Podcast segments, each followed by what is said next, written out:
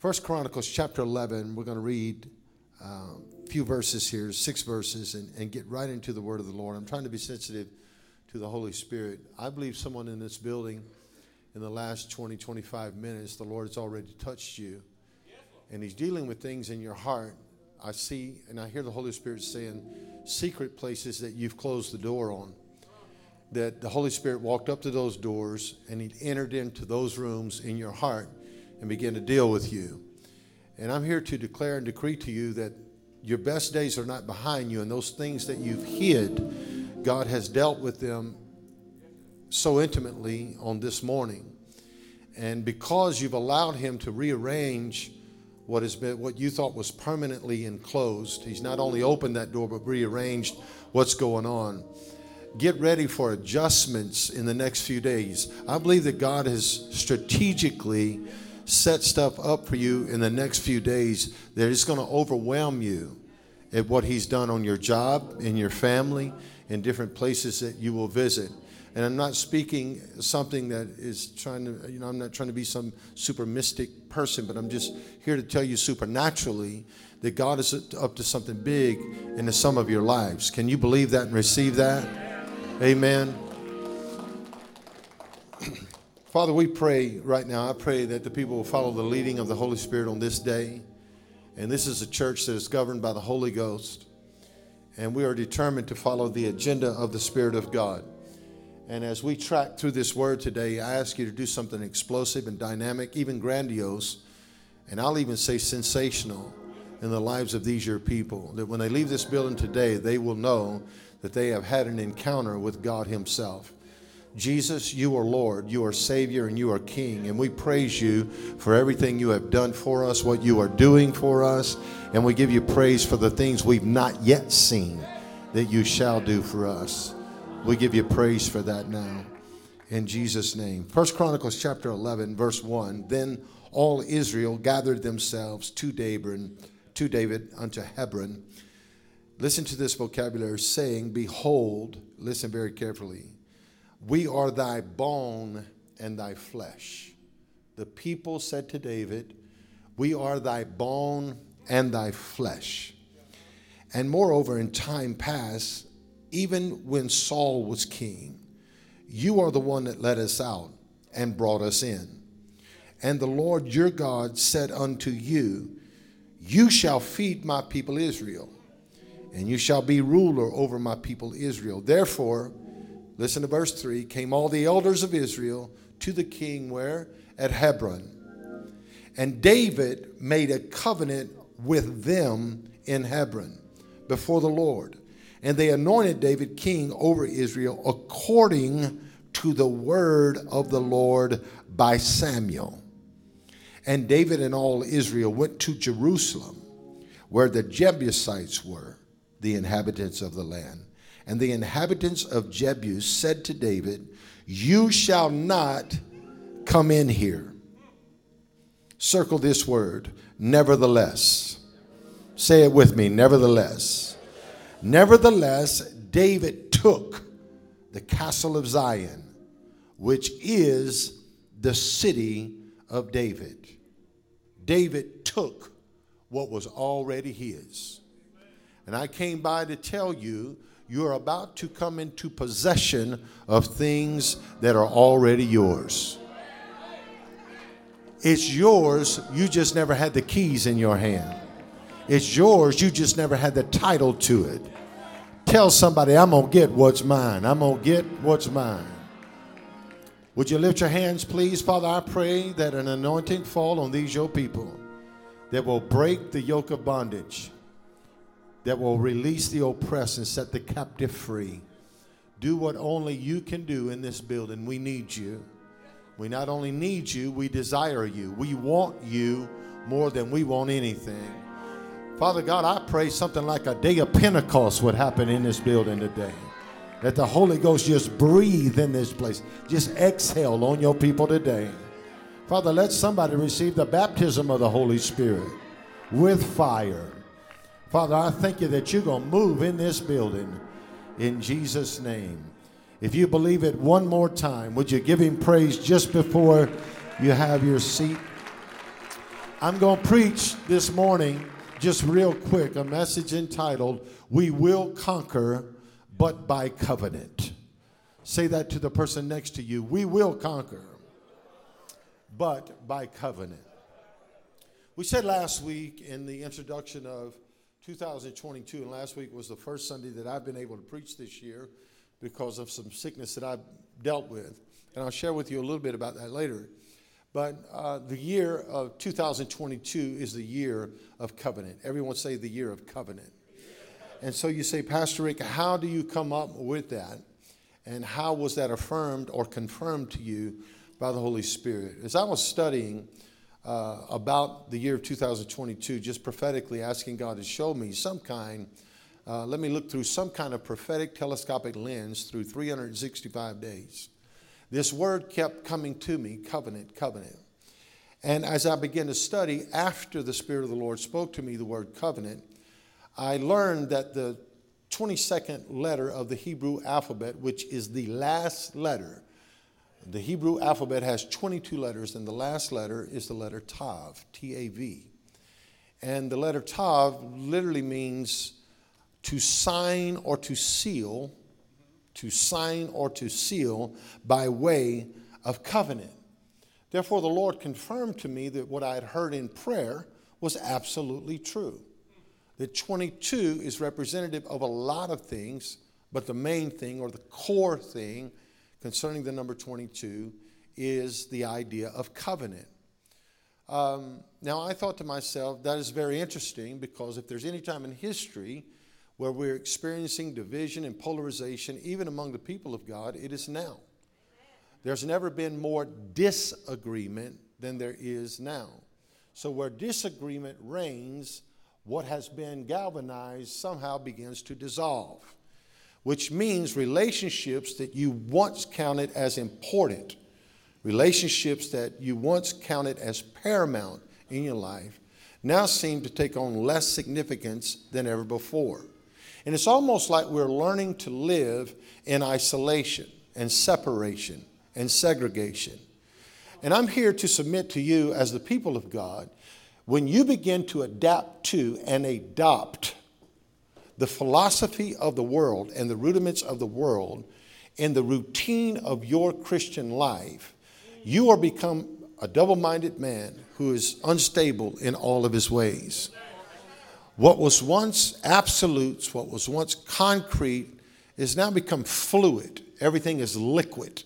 It's like you can't get commitment anymore. You, you can't get resolution anymore. Everything is up for negotiation. Everything is up for conversation and compromise, where conviction now rests on the table of preference and negotiation.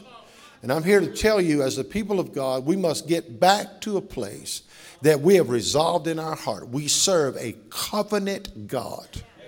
And if we serve a covenant God, we must be a covenant people. Can you say amen to that? So if it is a year of covenant, and the twenty-second letter of the Hebrew alphabet is the last letter used in the Hebrew sentence in the beginning in Genesis chapter one, then you must understand that Bereshith was the setting of the end. So God always speaks an end and backs up and gives it a beginning. You're only going toward what God has already finished. Don't get confused in the jeopardy and the trial and the trouble and the circumstance. That's not the end. That's not the conclusion. Don't confuse a chapter in your life with the conclusion of your life. I'll say it again. Don't confuse a chapter in your life with the conclusion of your life. Somebody needs to hear that right there, because I just got a feeling that there's a, a heaviness. And I know you said it four times. I counted it. We are here to encourage you.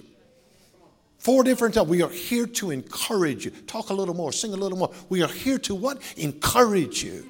And I, I'm here to tell you, tell you, Jaron, that if we've ever been in a day where the people of God need to be encouraged, is now, because there's such a spirit of heaviness. There's such a spirit of dread. It's almost like hopelessness has invaded the house of God. Well, I am here under the anointing and auspices of the Holy Ghost with the authority of the name of Jesus Christ to obliterate every bit of doubt and unbelief, every restriction Satan has tried to place on your life. I dare you to jump up and shout, the best is yet to come. Come on, say it. The best is yet to come. The best is yet to come. We need our hope back. Come on, church. We need to get our faith back. Amen. Tell somebody it's on in the building right now. So what is a covenant? Let's, let's get to some practical things here. A covenant is when two or more parties come together to make a contract, agreeing on promises, agreeing on stipulations, agreeing on privileges, and listen to this, agreeing on responsibilities. And Amos the prophet said in chapter three, verse three, how can two walk together except they be agreed? Are y'all with me? How can two walk together in a contract, in a covenant, except they be agreed? In the Hebrew, the word agree means to engage. You will never be involved in something that you are not interested in. Therefore, you'll never be engaged to the point that your involvement causes you to be responsible. So what we have in the church today is a lot of irresponsible people. I didn't say you don't love God. I didn't even say you don't love other people. It's just we have been irresponsible with the covenant that God has given us. And I'll show it to you. The preferred meaning of covenant in the Old Testament is bond. To bond, to be bound together. You remember that old song we used to sing forty years ago? Bind us together, Lord. Bind us together with cords that what? Cannot be broken. You don't hear songs like that anymore. Because this generation is really all about the individual's trophy and not the team's trophy. Hmm. So when it comes to covenants between people, and we went over this last week, but just humor me for a moment as we rehearse this. Covenants between people are referred to as bilateral covenants. A bilateral covenant is made between two parties, like marriage, and it means that the covenant or relationship is bilateral. We both have equal responsibility. The bond is sealed by both parties with a vow, which is often an oath, having equal privileges and equal what? Responsibilities. And they carry it out in their assigned roles. But when it comes to God's covenant, mm, mm, mm, it is not bilateral. It is unilateral. It is not your covenant, it's his covenant. Insinuating the idea that he owns the covenant. In Genesis seventeen, God tells Abraham nine times, it's my covenant. I execute it, I establish it, and your sole responsibility is to enter it. You can't execute it, you can't establish it, all you can do is enter it. How do you enter covenant with God? Obedience is your signature to his covenant. Maybe I'm going too fast for y'all. But in a Pentecostal church, they would be shouting by right now. Amen. So God initiated the covenant. God determined the elements of the covenant. God confirmed his covenant with humanity, making it a unilateral covenant. You are not in control of the covenant. It's his covenant. You have one responsibility. Enter it and keep it. You are a recipient of the covenant. You are not a contributor to the covenant. You do not offer elements to the covenant. We are called to accept and receive it as it is offered and to keep it as he has commanded. God is good. So I'm studying that this week, and I kept hearing the Holy Ghost tell me, all you have to do is receive. All you have to do is receive. You know, the hardest thing for some people is just to receive. Why is that? Because we, we come in with preconceived ideas of how we should receive, what we should re- receive, when we should receive it, where it is received.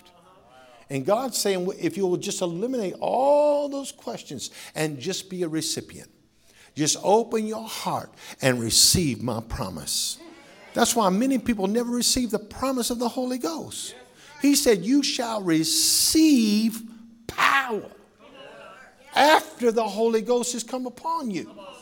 So you don't look for power, you look for the Holy Ghost. You receive the Holy Ghost, and power is the evidence you received it. My God, today, listen, you'll never qualify for it. You'll never be good enough for it.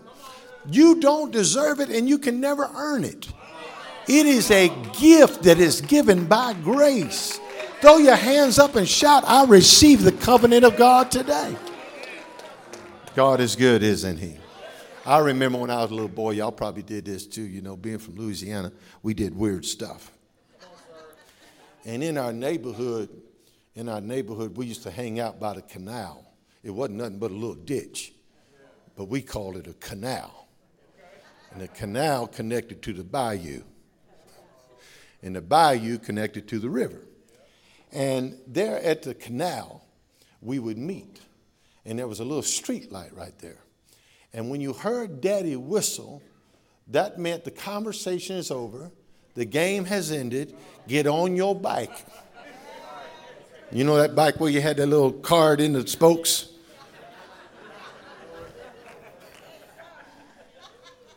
And head to the house.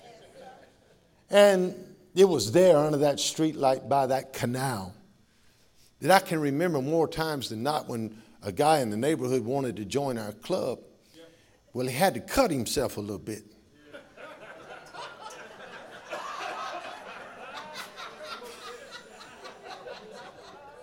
Y'all don't know nothing about that? You had to take your knife and you had to cut your finger right there, or your, God forbid, your wrist, but your finger, right? And then the other guy would cut his finger, and then you would put your fingers together until they kind of stuck. You know, the blood kind of dried, and if you and if it didn't stick a little bit, you're really not in the group. You got the wrong kind of blood. So we'd hold our fingers together until it kind of dried, and then when, then when you pulled it apart, you could really feel it. Are y'all with me? So, so, sometimes I think that, that we were more about covenant as kids than we are adults.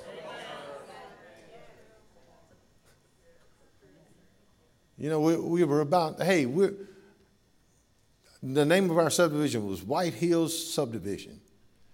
I still think that has something to do with racism, but I'm going to leave that there. But if you wanted to be a part of us, we had to share blood together. That's pretty strong, isn't it? Covenant. And it really means to cut. The word covenant means to cut. The current condition in this nation is it's cut. Maybe it's torn. Maybe we could even say it's ripped apart. This is the most divided I've ever seen in my sixty years of living. I know that's hard for you to believe, but I've been here for sixty years. And I have never seen such division. And I never thought I would see it this apparent in the house of God. We used to be better at covering up our opinions.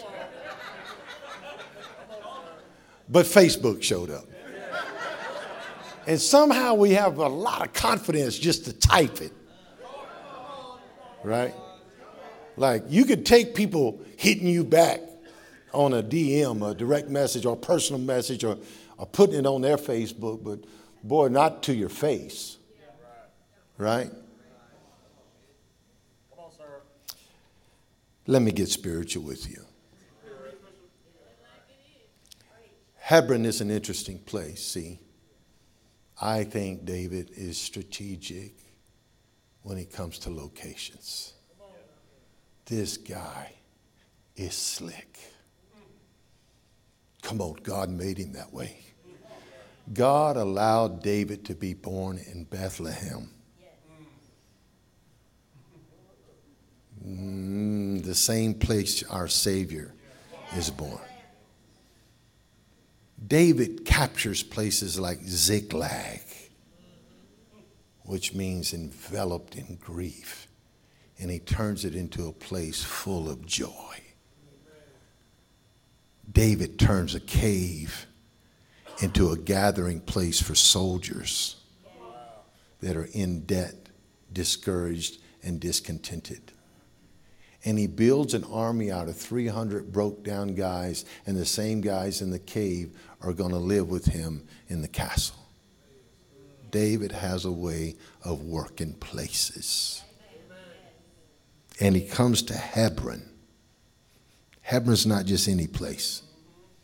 Hebron is the location that Abram pitched his first tent and he built his first altar. Hebron in Scripture is significant because that's where Sarah died. It's where Joshua won a major victory for the people of God. Hebron. Hebron is that place that Caleb received as an inheritance. It's where Samson carried the doors to the city on his shoulders. Just stay with me. Hebron is important. And it's the place that God gave David to cover him. And the Bible says in our text, all Israel gathered themselves unto David at Hebron. David did not go to them. They came to him. Where? In a covered place. In a secured place. Watch what they said when they got there. Behold, we are your bone and we are your flesh. You know what Hebron means in the Hebrew? Communion. Say that word. Communion. It means to be joined together. Hebron. Communion. Common union. To be joined together. You know what the enemy's greatest nightmare is? That we would come together. The enemy's greatest fear is that we get past this pandemic and your opinion.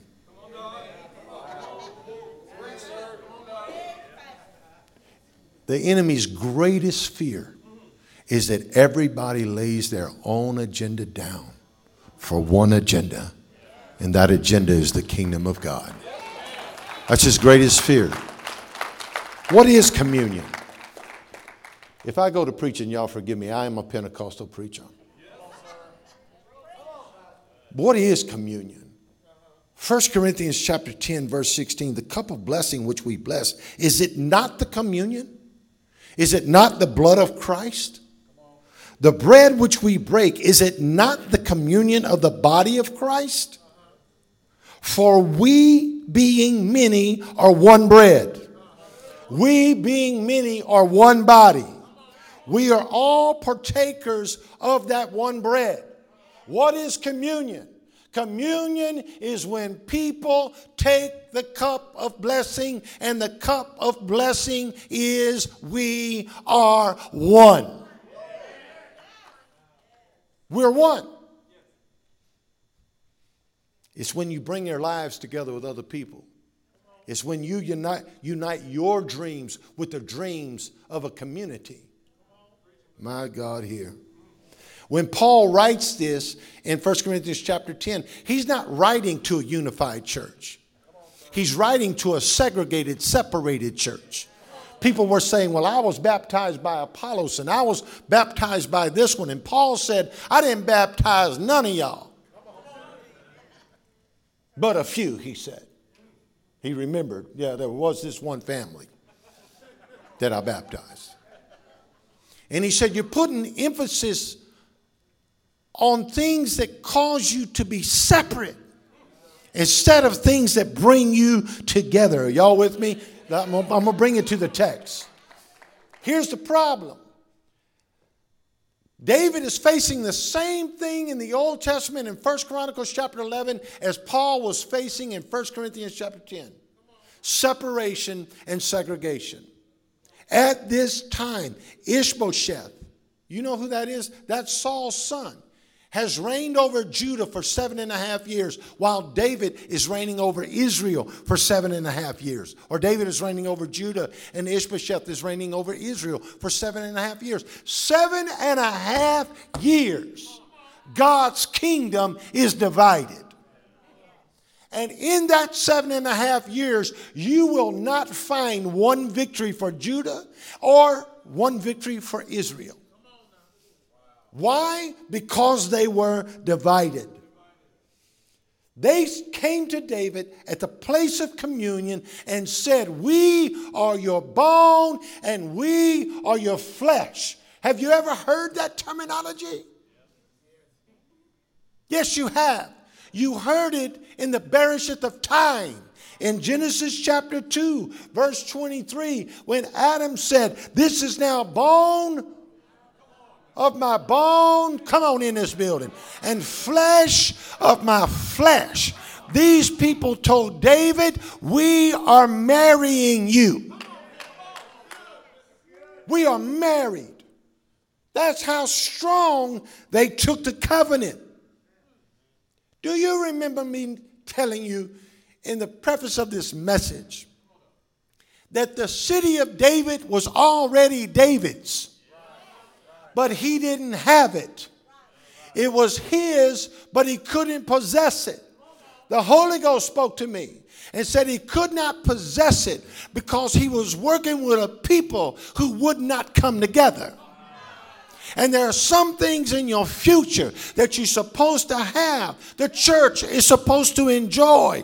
But we will never enjoy them while we're fighting each other. We will never enjoy them while Ishbosheth is reigning over here and David is reigning over here. We will never enjoy those possessions as long as we are polarized.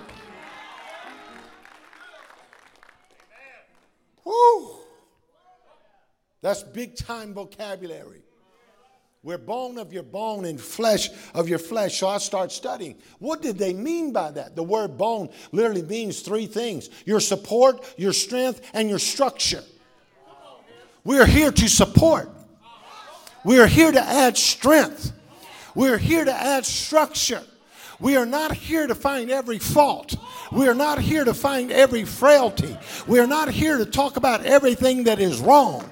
We are here as an addition, not a subtraction. We are here to add, not to take away. We are here to bless and not curse. We are here to be a part and not stand on the outside.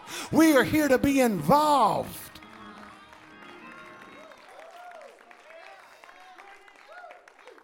Look at somebody next to you and tell them, "I need you."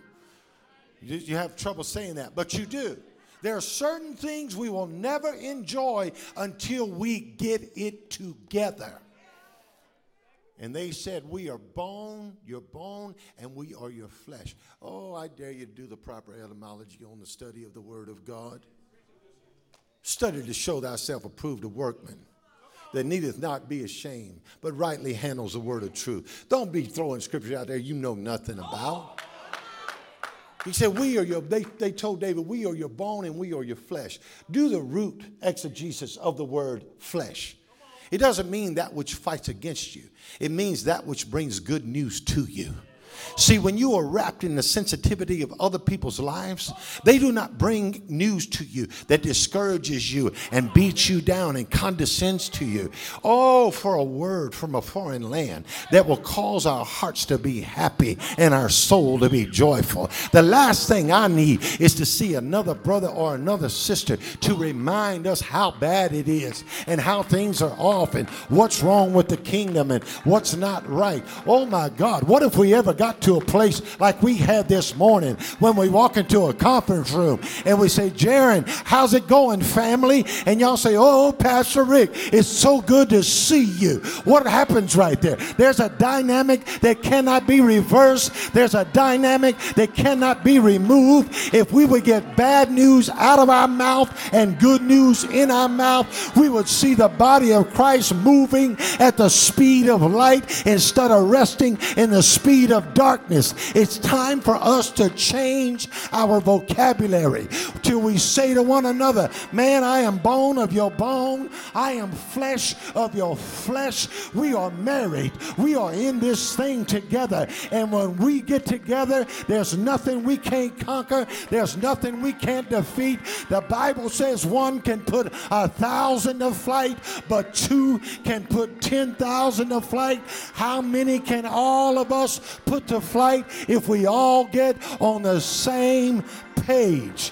I dare you to throw your hands up and shout communion, common union. Get it together. Get on the same page. Paul said you ought to speak the same thing. Be of the same mind.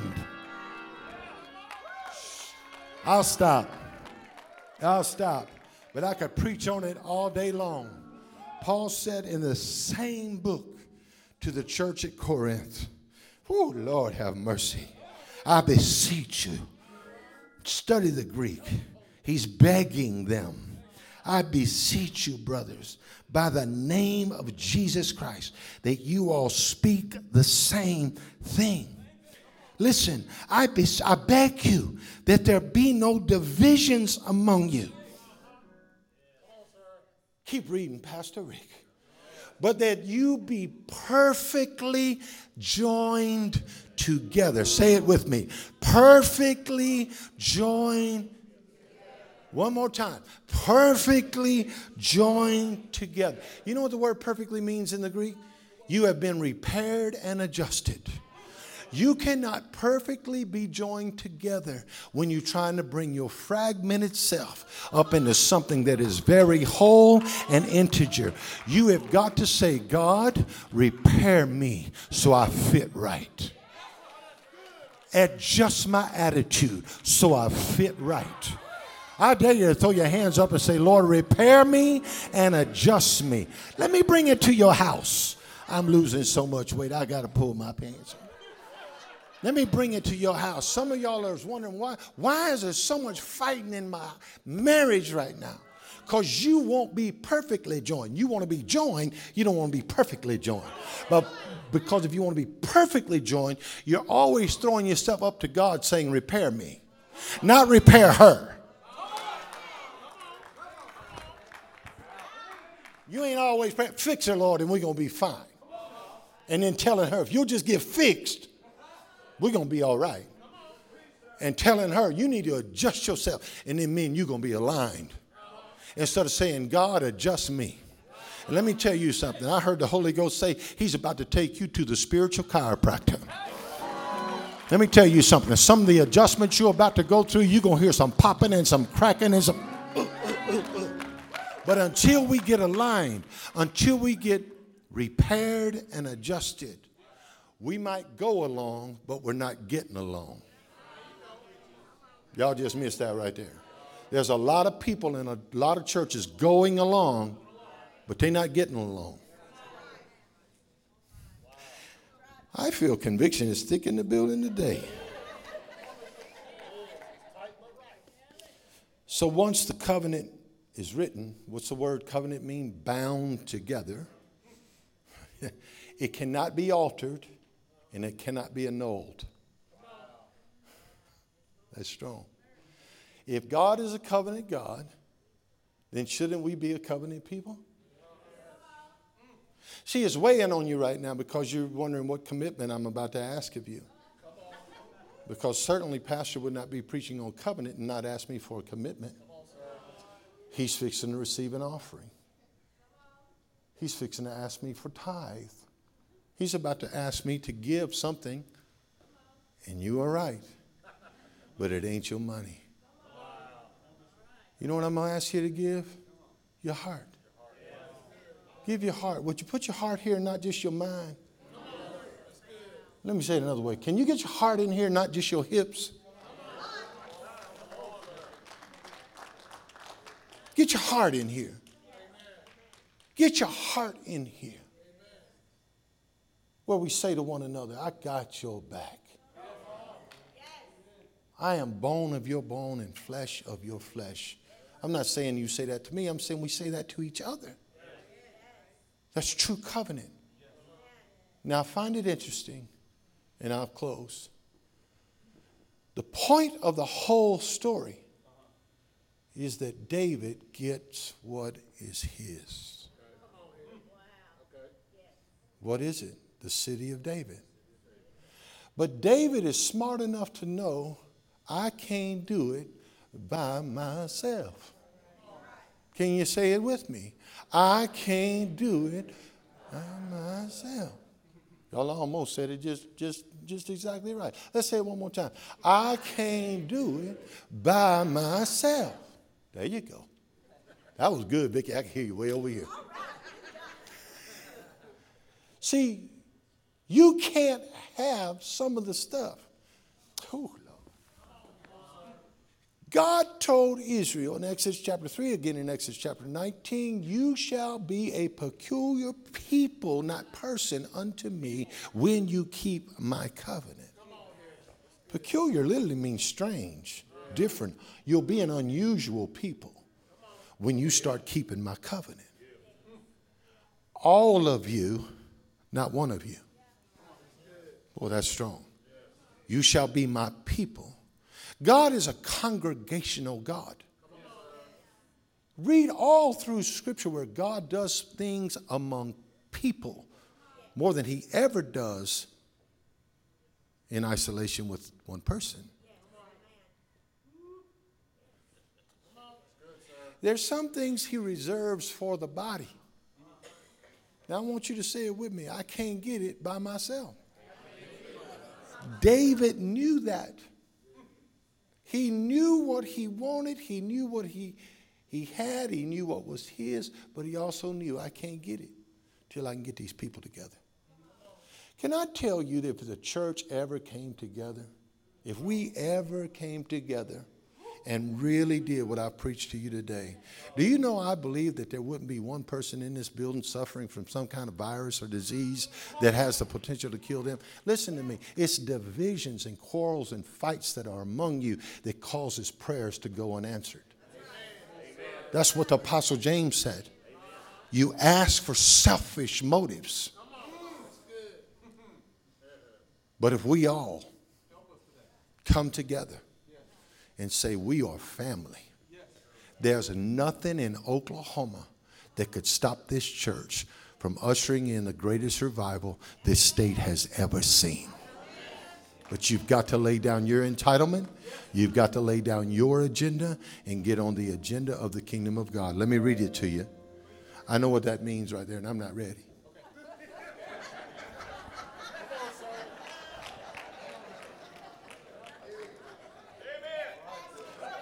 Verse four, I didn't mean that in any kind of way other than I'm just not ready.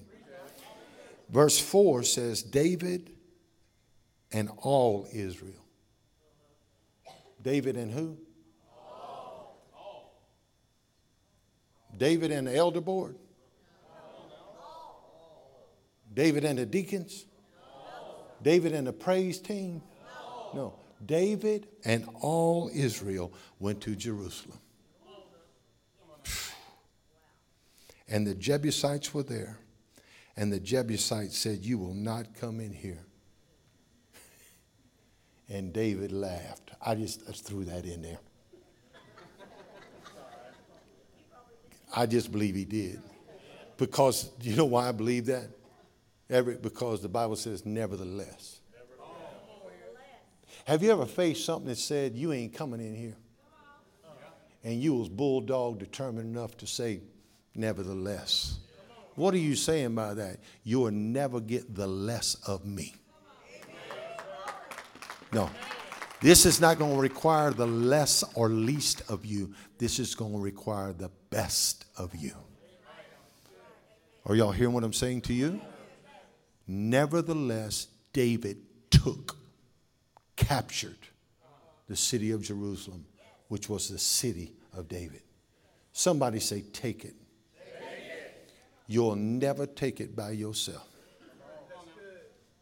That's good. Now this is going to blow you away, and I'm done. Come on, sir. They say you'll never get in here. The Bible says, nevertheless, David took the city of David. David took what? The city of what? That sounds funny, don't it? David took the city of David. It was already his. He just never had taken it. There's stuff that is yours that you have never taken. Now I want you to know something here. You will never see in this passage of Scripture that God did it. That just went right over your head. God did not shake the ground. He did not thunder over the Jebusites. He did not strike terror in their heart. It never said God did anything. Did y'all hear what I'm saying to you? We are all sitting around expecting God to do stuff that God said, I'm expecting you to do it. And here's what God's saying. Because you are so dissected, and you're so segregated, and you're so separated, you can't get it done. So nothing is changing because you can't come into unity. Oh, how good and how pleasant it is when brethren dwell together in unity. It is like oil. Oil is released. Anointing is released where unity prevails. Are y'all hearing what I'm saying to you? Listen, that stuff belongs to you. There's stuff that belongs to this church. But until we come into covenant together, and you know what I almost did? I almost printed a piece of paper and made you sign it. And you know what the paper was going to say? We are bone of your bone and flesh of your flesh. We are one. You touch one of us, devil, you touched all of us. You touch one family in this church, you touched every family in this church. Are y'all hearing what I'm telling you? And if you want to stir up a hornet's nest, touch one of us. You want a whole family to get after you, touch one of us. Somebody shout, we're going to get our stuff. Say it again, we're going to get our stuff.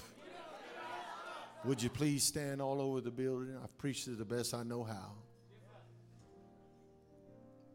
That's the best I know how to preach this. This is a year of covenant. Many times, covenant will wreck your convenience. I'll say it again. There's nothing convenient about having to cut these animals right down the middle and blood is everywhere. There's nothing pretty about this petition. Covenant requires cutting. Covenant requires blood. Covenant gets dirty. Are y'all hear what I'm telling you? And if you're not willing to go through all of that, then you're not really, really a covenant person. You'll never enjoy covenant by going around sacrifice. It's going to cost you something to live in covenant. Now you say, Pastor Rick, can you make that contemporary? Yes, Jesus hung and died on a cross.